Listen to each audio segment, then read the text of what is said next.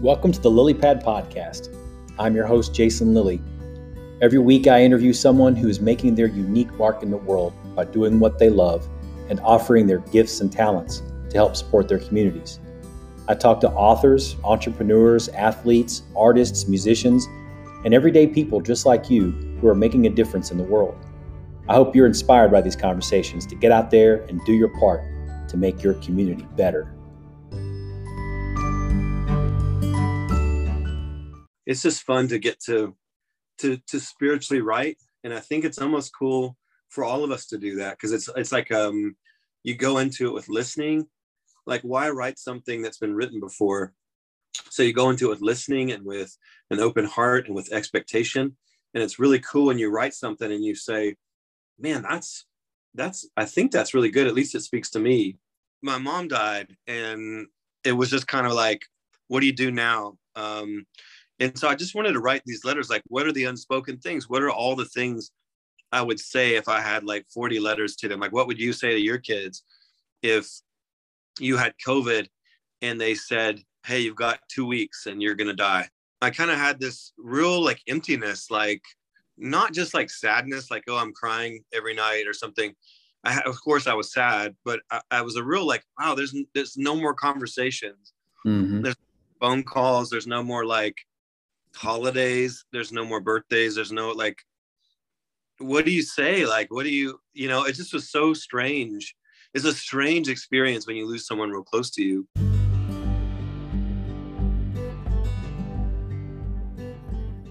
Hey there, LilyPad listeners, and welcome to another episode of the LilyPad Podcast. Uh, this, this is an interview that I was excited about for, for quite some time. I interviewed John Sowers, who is the author of one of my favorite books of all time. It's called The Heroic Path. Now, admittedly, it's a book specifically for men, but uh, I know other people who are not men who have read it, who really enjoyed it, uh, simply because John is just a phenomenal writer. And one of my favorite things about this book is how he just pulls from so many resources and uses them as a guide, as sort of a, a map, if you will. Um, I'm speaking figuratively here, to help men on their journey of what he refers to as the heroic path. And the greatest thing about it is, even though he pulls from a lot of different resources, um, mythology, uh, literature, even movies and television, he brings it right back to what he considers to be the man who walked the greatest heroic path of all, and that is Jesus Christ.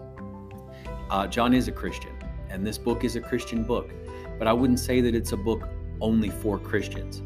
It's incredible in how it just reaches straight into the heart of a man and that desire we have for following that journey. That, that heroic journey um, that we sort of universally feel we should be on as a man. And I, I've read this book multiple times. And it, as I said in, in my uh, episode of uh, My Monday Motivation, that's rare for me. It has to be a really good book for me to read it more than once. But I pick it up at least once a year. Uh, you know, and there's a list of other books I do that with. And one of them I actually mentioned in this, in this conversation that I have with John. So I hope you enjoy this interview. You'll see that he's just such an insightful and introspective and caring man. And that really shows in this book. I, I was pleased with this interview because, you know, you, you read something that someone has written and you kind of get an idea, um, you know, unless it's fiction, of course, but even then sometimes you get an idea of what that person might be like in real life. Uh, and I've talked to people who have met authors, who have met their heroes. You know, I'm not saying John's my hero necessarily, but you get my point. They met people that they really, whose work they really admire, and maybe they have an image of them in their mind. And then unfortunately that image is, is just sort of shattered when they meet the person. That is not the case here at all. Um, as I read The Heroic Path for the first time, I had this just desire, like, man, I, I, I have to talk to him more. I just, you know, what he's written here is incredible. But I want to go deeper. I want to have, you know, a more meaningful discussion with this guy. It may never happen. You never know. But this was my opportunity, you know, to give him a chance to talk about what he's working on now and where he is in life now. He has written a new book, and we talk about that in this interview as well. So I hope you enjoy this. Uh, but most of all, I hope that after listening to this, especially if you're a man, that you will go grab a copy of The Heroic Path. I'd let you borrow mine, but I hold on to it pretty tightly. Uh, but for real, get a copy of the book and then check out his new book. You know, it's out now. Uh, should be available, um, you know, anywhere that you can order books. But just enjoy this conversation. You know, let it let it enter your mind. Let it enter your heart. Some of the things that we talk about, because we're all being challenged right now, and, and we discuss that a bit too. So I appreciate you all for listening. Without any further delay, here's John Sowers.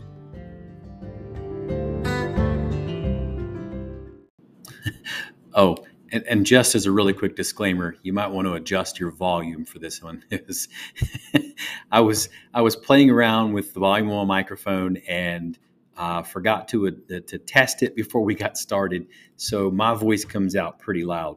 Um, so if you know me personally, maybe you're used to that, but for the sake of listening to a podcast, especially if you've got earbuds in, you might want to kind of like finagle with your volume a little bit so that I don't bust your eardrums. But otherwise, I hope you enjoy this interview. John Sowers, welcome to the LilyPad Podcast. How are you, my friend? Okay. Thank you so much. Yeah, it's great to have you. I know we've been, we've been trying to make this happen for some time, just kind of firing emails back and forth and back and forth. And Uh, you're a busy guy and I'm a busy guy, so I'm just happy that we finally got to make this happen. Yeah, thank you for your patience and um, for waiting for me. I'm glad we got to connect. Yes, sir.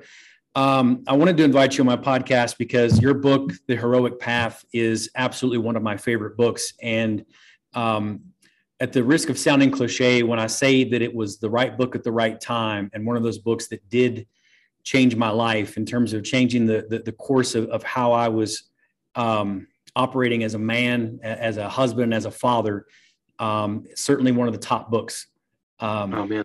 from my life. Um, a lot of my readers would be familiar with, uh, you know, John Eldredge's Wild at Heart, but I would go so far as to say that I actually, I like your book more than that book. I've read wow. Wild at Heart. I've no. read it several times, but I wouldn't go that far. Well, I would, I would. And, and I have my reasons for that personally, you know, and some of my, my listeners, if they read Wild at Heart and they love that book and then they read yours and they might not agree, but um, I'm going to give you an opportunity to talk about the book, but I just wanted to tell you that one of the reasons is that you're, I'm an English teacher and I absolutely love mythology and probably a lot like you. I know you're a Tolkien fan and a Lord of the Rings fan. But I know you're also familiar with uh, people like Joseph Campbell, Robert Bly, you know, the mythopoetic movement. Um, yeah. And there was a phase in my life where I would have avoided mythology or talk about mythology because as a Christian, I always thought there's Christianity and then there's that stuff. There's yeah. mythology, which is all the lies and the things that have been proven wrong. And then there's Christianity. The lies, um, the lies through silver, according to C S. Lewis. Yes, exactly. But what you do, uh, and it's something that's actually has sort of been a transformation in my mind over the years in your book, is you tap into mythology and sort of remind your reader that, well, whether or not you believe this stuff is true or it actually happened, like scripture, much of it can still be like a guide. It can still be like yeah. something that we learn from, you know, ancient wisdom that we can learn from. Um, and so that's just unique in in uh, the especially in the Christian men's um, author sort of genre. Um, so I just wanted to say that to you as a compliment. That's one of the reasons why your book is is one of my absolute favorites, and I do, in my own opinion, hold it above Wild at Heart. Oh man, thank you so much. I I love that book, Wild at Heart, and I do like Robert Bly. I know he passed away like in the last few months, um, and if you're Um, not familiar with him, I know you are. Uh, he wrote a great book called Iron John that he looked at the Brothers Grimm, you know, yeah, and he um, he believes that myth not necessarily as allegory like Lewis, but he would say, I think as Tolkien would say, is application. He, he sees myth as application. And I think the, the point in that book was um, to look at the mythic path, uh, the, the, the monomyth, right? The Campbell story of these great stories, and then apply it to the gospel, and then actually see that the gospel is the one that informs the monomyth. Like the gospel is actually behind Campbell, not the other way around. So it's not like mythology is over the gospel. It's like the gospel actually, like Jesus left the village, he went under the water, he was led into the wilderness, and then he returned, you know, changed. And then I looked at that as stations for initiation. And I never thought of that before. I felt like one of the cool things, just to be totally honest about writing, is you have, I think you have revelations sometimes. And I was on, I was in Alaska, and I was like, I've never read that anywhere. I've never heard anybody talking about the stages of Christ from thirty to thirty-three um, as maybe stages that we of becoming for us too, you know? And so it felt like a revelation. And so it was really exciting to write it down. Um, I, I, I probably needed to rewrite it a few more times. Like the publisher really wanted me to have it done. I really needed about six more months. Um, the vice president of another publishing house just approached me with that book, and they asked me if I'd be interested in rewriting it and taking six more months because they knew I needed a little more time. Um, so may, maybe so, maybe we'll do that. But it, that was a real blessing to get to be on the receiving end of things that feel like revelations and feel life-giving. And then to hear someone like you um, and others say, man, that really spoke to me. And it's funny because it's like, yeah, it really spoke to me too. Like I, I, it's not something I'd ever thought of before. It's not like I was thinking about this since I was eighteen. I was literally on the Alaska with my computer without power, hardly. We had generators at night and following bears around. And I had these thoughts about the gospel and about how we we need to stop listening to the popular voice. We need to, um, but we, even more than that, we don't even have a, a language for the initiation. Like we don't, in our culture, we have no language for it. We don't have elders for it. We don't have some kind of a process. I guess we have like college, like fraternities, which are kind of like Lord of the Flies in a way, like boys are trying to like initiate themselves, and there's conches and there's, you know, pig skulls, but not really. I made that up. But um, I just feel like, um, uh, yeah, it was a blessing to be on the receiving end of that as well. And so thanks for your kindness on that. And, and um, it's just fun to get to, to, to spiritually write. And I think it's almost cool for all of us to do that, because it's it's like um, you go into it with listening. Like, why write something that's been written before? So you go into it with listening and with an open heart and with expectation. And it's really cool when you write something and you say, man, that's, that's, I think that's really good. At least it speaks to me, you know, and it happens sometimes. Um, sometimes it doesn't, you know, a lot of times it doesn't. In fact, most of the times it doesn't. Most of the time I'll send a book idea like to a publisher and they're very kind, but it doesn't go anywhere. Um, and it doesn't, that doesn't mean it's not God ordained, but sometimes it does mean that. I think sometimes it means it's not very good. And um, so it's just really cool to, to get to do that and to get to write books. And so my mom also was an English teacher. She had her P H D in grammar and, um, well, she all but dissertation. So um, is that, that's your, that's your profession. I don't know how I didn't know that. Yes, I'm, I'm an English teacher. Um, I, I don't have a P H D. I just got a master's in educational That's leadership. Great. So my next step could be to become a school administrator. But yeah, I've been, an, I've been an English teacher since uh, two thousand three. So what, eighteen years. What grade? High school. I've mostly taught oh, high school. I taught some middle school, but I'm in high school right now. In high school, what do you read in high school? Like Beowulf or something? What do you read?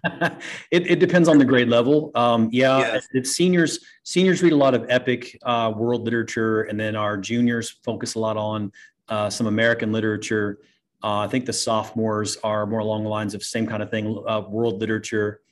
And then freshmen, it's generally just hopefully getting them to read and become better writers and and, and readers. Um, yeah. I, I focus on developing literacy as much as possible. Um, I mean, obviously, I know my literature and I know my grammar, but my main focus is I want you to read and write things that are going to prepare you for the world outside of high school. So, yeah, that's really my focus. Yeah, but, and I think that's a, that's beautiful. And I was super affected. I still talk to my high school English teacher, Miss Corden. Um, she's excited about this ne- next book, but um, that's really cool. You get to do that. Yeah, so. It is, especially when I'm enthusiastic about books and literature and, and mythology, and I'm big, love, love, love Shakespeare, um, uh, you know, and so I teach with that enthusiasm in hopes that it'll get my students excited, at least about experiencing it, even if they never return to it, you know, whatever we may be reading, but at least having a good experience while we're reading it. Um, and that's, I, I did want to talk about that too. That was another thing that I absolutely loved about your book was that even though I, I'm just now talking to you face to face to face for the first time, um, I felt connected to to your story as a man uh, mm-hmm. and to your story as a father, because uh, I didn't I didn't see much of my dad growing up either. My parents divorced when I was young, and my dad, I mean, he, you know, I was five, I think, when they divorced, and he was in and out, um, mostly out. Um, you know, I, I have some still pretty vivid and painful memories of sitting on the front porch waiting for him to come and pick me up to spend the weekend with him, and he wouldn't show up, and he wouldn't yeah. call, uh, and no one would be able to get hold of him. And, and that's that spanned all the way into adulthood, you know, trying yeah. to call him and not being able to reach him and not knowing where he is. Um, but you're you open your book talking about when you first became a father of twins and how terrified you were and how in love you were. And yes. I thought that was fantastic. And then that that image of love, the kind of love you felt toward your daughters, you carry that in threads throughout the entire book. Yeah. And I want to know, like, was that deliberate that you decided to sort of keep touching on the theme of love throughout the book? Yeah. Um, it's interesting because a, a, a book about masculine initiation yeah. and being the mythopoetic, all those big ideas. Um, it's interesting when you, basically I wrote a lot of that, those first few pages in the hospital w- when I was like holding my daughters, you know, like the first night I wrote some of that. And, um, you know, it's interesting how it kind of, when we have those like threshold moments, mm-hmm. how they expose us and expose, like they kind of lay us bare in a way. It's like, death, a death in the family, or a, a, a child or birth, or like, uh, you know, getting COVID. I watched a good friend of mine get COVID recently, and it just changed his outlook. He like became so grateful. He, like, he became like this com- contemplative guy, you know, and I love that. Um, and so I feel like that the childbirth and having daughters was a threshold moment. And also kind of, like you have many children too. It, it kind of like, it triggers you back to the those childhoods, like waiting on the porch or to, and it almost, you're like, I love these girls and I'll do anything for them.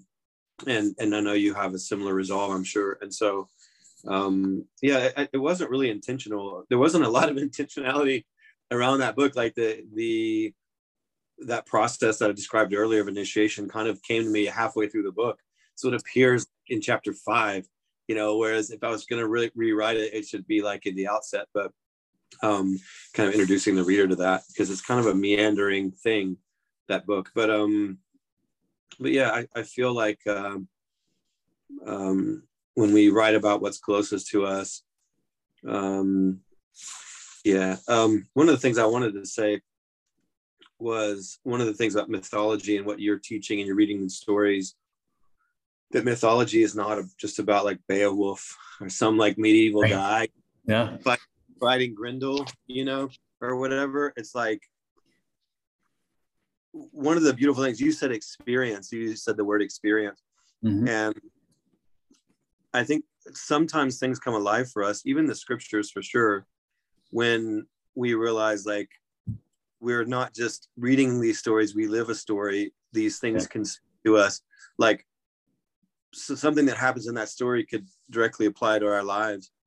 And so in that way, we experience stories very differently than just memorizing these characters for a quiz, you know, mm-hmm. uh, mm-hmm. like, like we didn't have to do. It actually like, it actually changes us, you know, when we start to find ourselves in a story.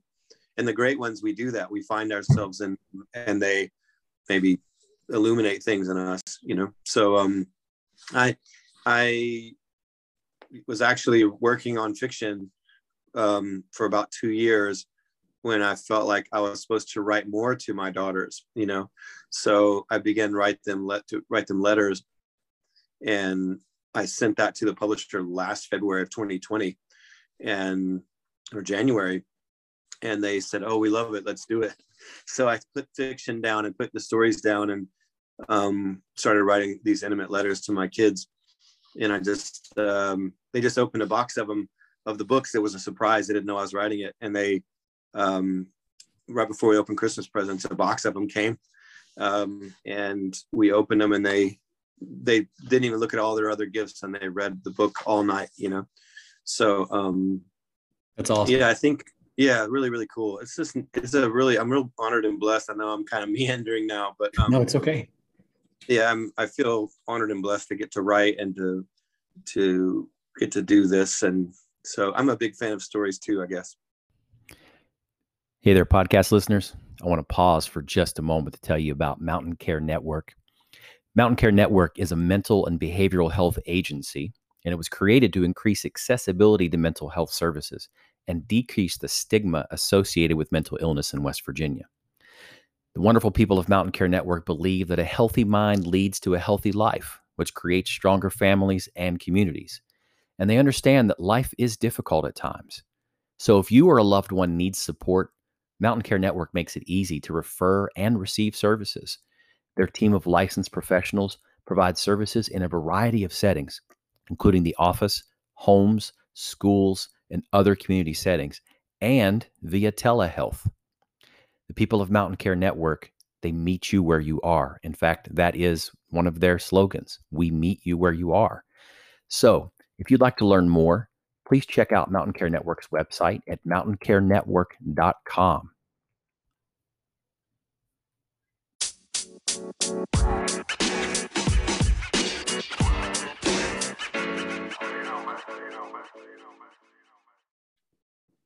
So uh, what are some of the unexpected ways being a writer has made a difference in your life? You know, there's times when I, I've tried to be like a speaker and it just doesn't come out right. But something about like sitting still and being quiet. Lewis said he never set out to write a book. It was like taking uh, dictation. He's trying to listen, you know, mm-hmm. and there's a real, there's a real beautiful sense to that, I think, where you become a listener. And when you write, you kind of do that. Like I, I'll spend a few months sometimes writing one chapter, just trying to listen. And, and it's almost like a puzzle and it like something unlocks and you go, ah, like I just was writing about song, uh, a, a, um, a song chapter. Maybe I could read some to you in a little bit, but it was like these things all unlocked for me. And I'm like, I've never thought of that before. Like we were created in song, and to song we return, you know, this idea is like, whoa, like it's such a simple idea, but it's also like, I've never really thought of that, you know? And so then I just start exploring all that. And I explore that verse in Job where God says, where were you, you know, at the beginning when all the angels shouted for joy and all the morning stars sang together, like this idea that creation was born in song, that we were born in his heart, you know, before the beginning of time in music, you know, and we're so impacted by music. And what does that mean? And how do we return to music? So just thoughts like that. It's really cool to, um, uh, it's cool as a writer to get to listen. It's an honor to get to put books out into the world. Um, but yeah, it's also cool to be free of that too, to not worry so much about reviews and right. people's, you know, it's just cool. Like I, I wrote this next book to my daughters and I almost wanted to put, I, I wanted to write it anonymously, but the publisher wouldn't let me. Um, they're like, no, too many people know you. And I'm like, okay, well, and I just, John, they, I really struggled. Like it went almost to the legal battle. Like, cause I really didn't want to put my, I just was like, I just want to be anonymous. I just don't, I don't have to put my name on it. Like, yes, you do. So we, you know, of course it was all friendly. There wasn't any, you know, conflict, but I was really determined not to put my name on it. Um, because it's just so beautiful to put words out into the world, almost like seeds, you know, like when you blow a dandelion and it just goes out everywhere. It's like, it feels like you get to do that, um, as a writer, and it's really cool. So, um, it's real freeing when you can take your hands off of the ambition around it and the, oh, I hope this, like the validation. There's so much validation. When people come to me and want to write a book, they usually want validation. They usually mean, I want to be published and I want to be known. And I almost always say, like, hey man, if you have something on your heart to write, like, do it. Like, don't wait for a publisher to validate you. You know, like, maybe you won't, like The Shack, maybe it won't be published. You know, maybe it'll sell more than any other Christian fiction book ever and not be published. But um, so it's a, it's an honor to get to be a writer. Do you get to write any stuff? Do you do you dabble, or do you do you write in earnest? Uh, yeah, I've I've been working a little bit with poetry. Um, okay. I have several unfinished. I have one unfinished novel. Nice. Um, yeah. So uh, I like the poetry because it's I can I can bang out something really quick. You know, with my attention span, a novel is much more difficult to work on. Yeah. You know, take it in small nuggets, a few pages at a time.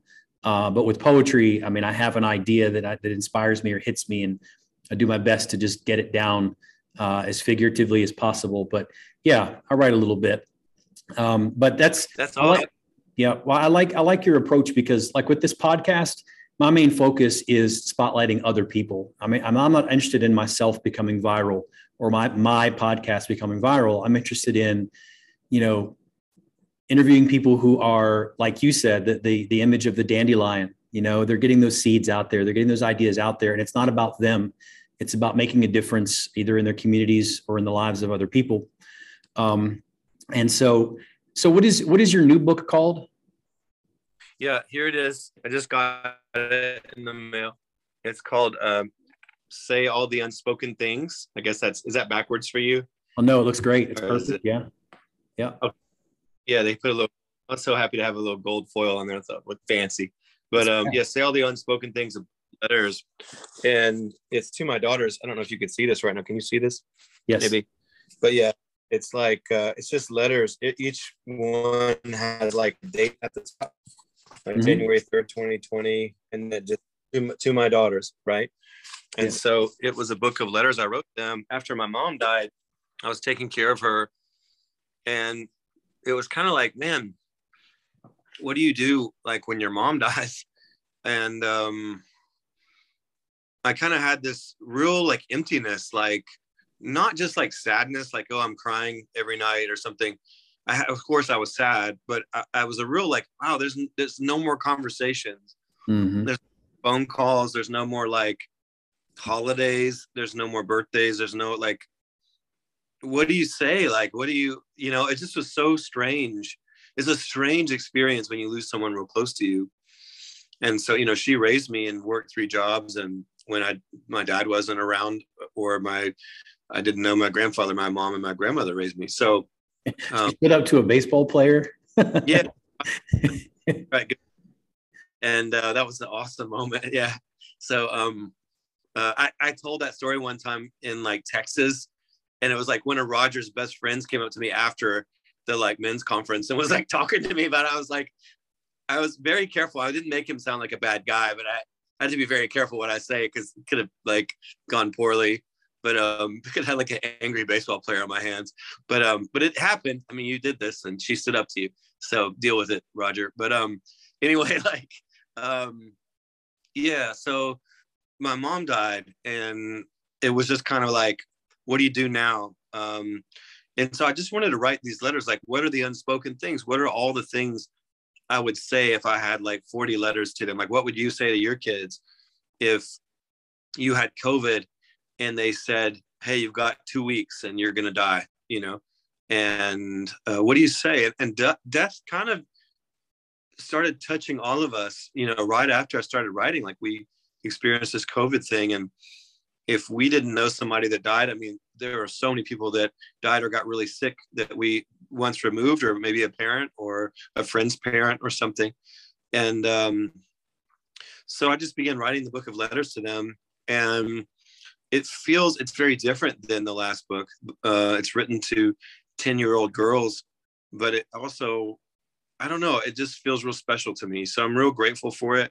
Um, it comes out in three weeks, and um, today it's, um, uh, yeah, three weeks. And then after it comes out, I'll probably do stuff for that week, like podcasts or whatever, and be on Instagram and stuff. And then I'll just move on.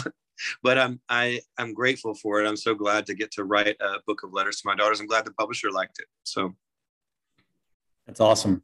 Yeah. I, I know that, that, that you write very poetically and figuratively in The Heroic Path. So I'm actually excited to, to check out the new book and, and, and see, you know, how you, how you write to your daughters, if, if the language sure. is different, or because obviously the audience is different. The Heroic Path is, is meant mostly for men, not that yes. we couldn't read it, but it's meant mostly for men, but this is to your daughters. And I think that's fantastic. I'm yes. excited to, to see. Yeah. So what would you yes. say? Well, uh, cool. Go ahead. Sorry. No, no, go ahead. I, I, that's fine. I've, I've been rambling. That's all right. Um, what would you say is the most important lesson that you've learned in your life? I think the grace of God, the real grace of God, like really changes us as people. It changes how we interact with each other with kindness, uh, how we forgive. It changes how we...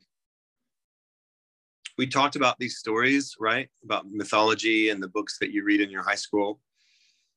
Um, I know a lot of people right now, strangely, people call me when they're going through their kind of worst time a lot of times.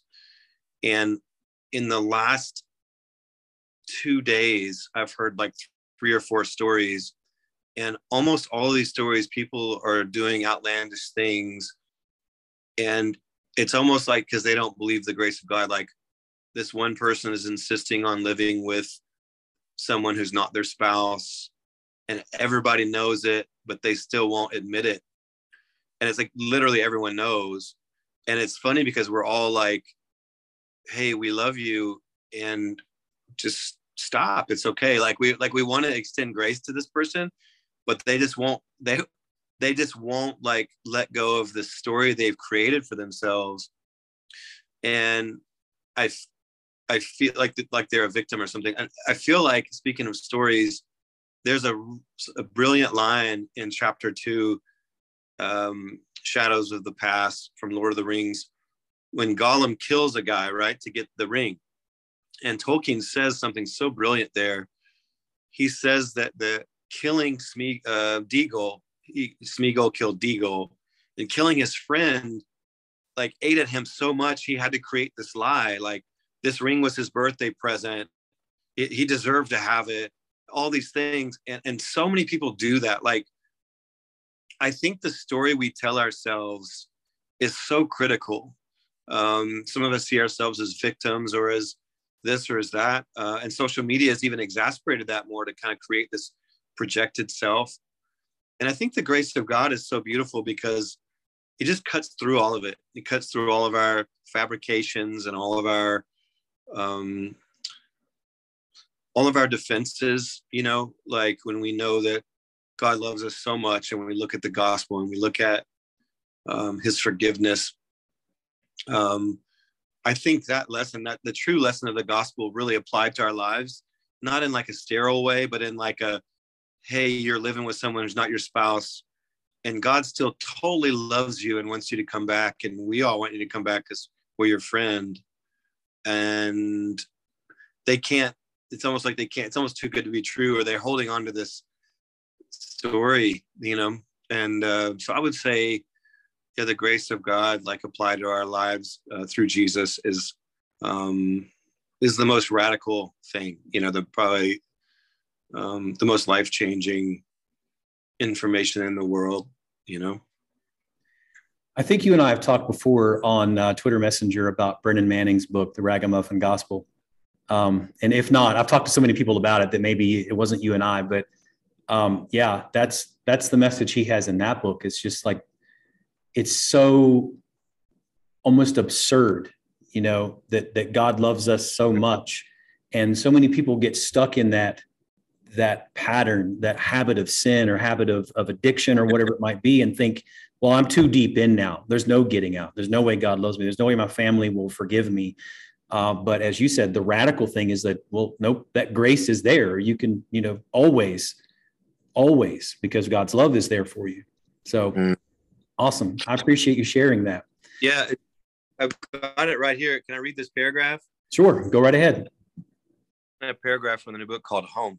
It says, uh, for many years, I believed the father was like the older brother. I'm talking about the prodigal son story here. Yeah. I imagined God to have a stern face and crossed arms, and he stood over me frowning. Whenever I failed, he was disappointed. Uh, I felt like I didn't deserve my room in the father's house anymore. I felt like my place was based on my performance. It was something I earned through my own efforts, and I no longer deserved my room. I've been the younger brother who walked away from home. I've been the older brother who lives in shame and judgment. I've wrongfully judged people and tried to be a gatekeeper in the father's house. This person belongs, this person does not. Um, yes, I'm just kind of skipping around, but I wrote a chapter called Home mm-hmm. about this whole uh, shame misses the whole point of grace. Grace is a free, undeserved gift, not something we work for. So this is a very Manning-like chapter. Yeah. Um, ends with a poem. Uh, it says, we're all invited to the feast. And then it ends with this poem I wrote to my kids about grace. But um, yeah, so I, I, I'm so grateful for that. Like the grace of God, we don't have to be anyone else. Like we can be fully ourselves, even if we're the ones who like burned it all down, even if we're like in jail or on like the thief on the cross next to Christ, like even if we totally deserve all the punishments and we're the bad guy, like the grace of God is bigger than all that, you know? And I think so many people make stories about themselves to um, avoid the grace of God and to avoid admitting the truth about themselves or others. And um, it's real sad. It's like, you just miss, like you get the big forgiveness hug from God when you just like, yeah, I blew it, bro. You know, it's like your kids are like, that's the first thing you do. Like, it's not my fault. Like, why did you hit him in the face? Because he breathed on me. Like, wait, what? He didn't, you know, and that's like, and it, kids finally say, I'm so sorry. And they hug each other. It's like this beautiful moment.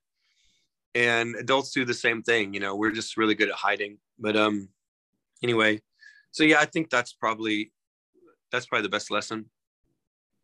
Thank you for sharing that. Um, yeah. When, when I told you I have five children, what I didn't tell you was that, um, uh, We have we have two, we actually have seven. My two oldest adult daughters are biologically ours. And then we have two that we adopted and we're currently fostering three. Wow. And it's incredible how you can have non-biological siblings who connect as if they really are siblings, who can love yeah. each other like they are biologically sisters and brothers. And that, what a powerful lesson that we as followers of Christ can take with us, you know? It's like, sure, I've got this guy over here and he gets on my nerves and he irritates the snot out of me and he makes me mad sometimes. But because of the grace of God, I love him because he's my brother, you know, or I love him because he's my neighbor, because he's my friend, because he's, you know, someone that just needs Jesus. And, and how can I demonstrate that? So I like that, that, that you shared that example of, of kids, you know, who one minute will be hitting each other in the face, the next minute be, you know, apologizing and, and loving on each other. And it's, it is an incredible thing to see. And even Christ uses the, the childlike faith, you know, as how we should all be. So that's awesome. I appreciate it. Well, is there any last words you'd like to share with my listeners?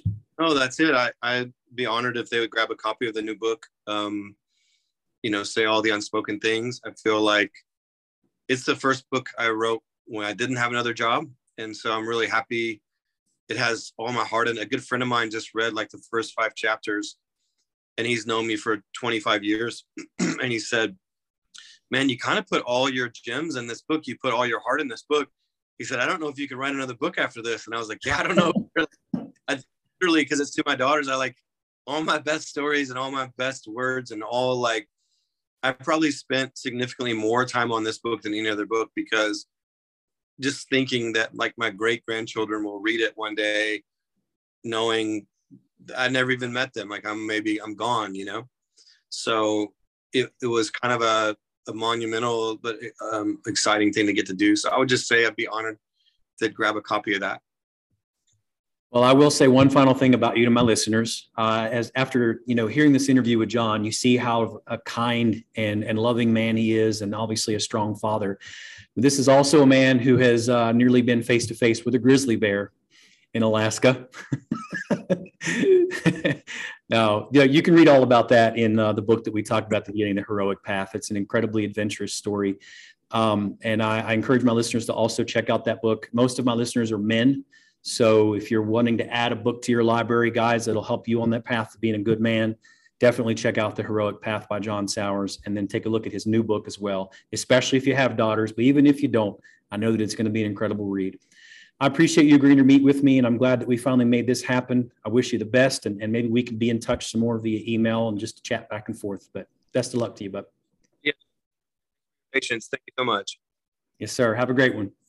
Thank you.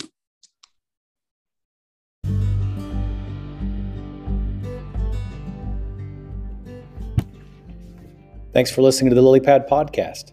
For more information about our show and for notes about each episode, be sure to follow us on Instagram at the LilyPad Podcast. And if you enjoyed this show, give us a follow on Spotify, or if you listen on Apple Podcasts, be sure to give us a rating and review. It really helps other people learn about this podcast. So once again, thanks for listening.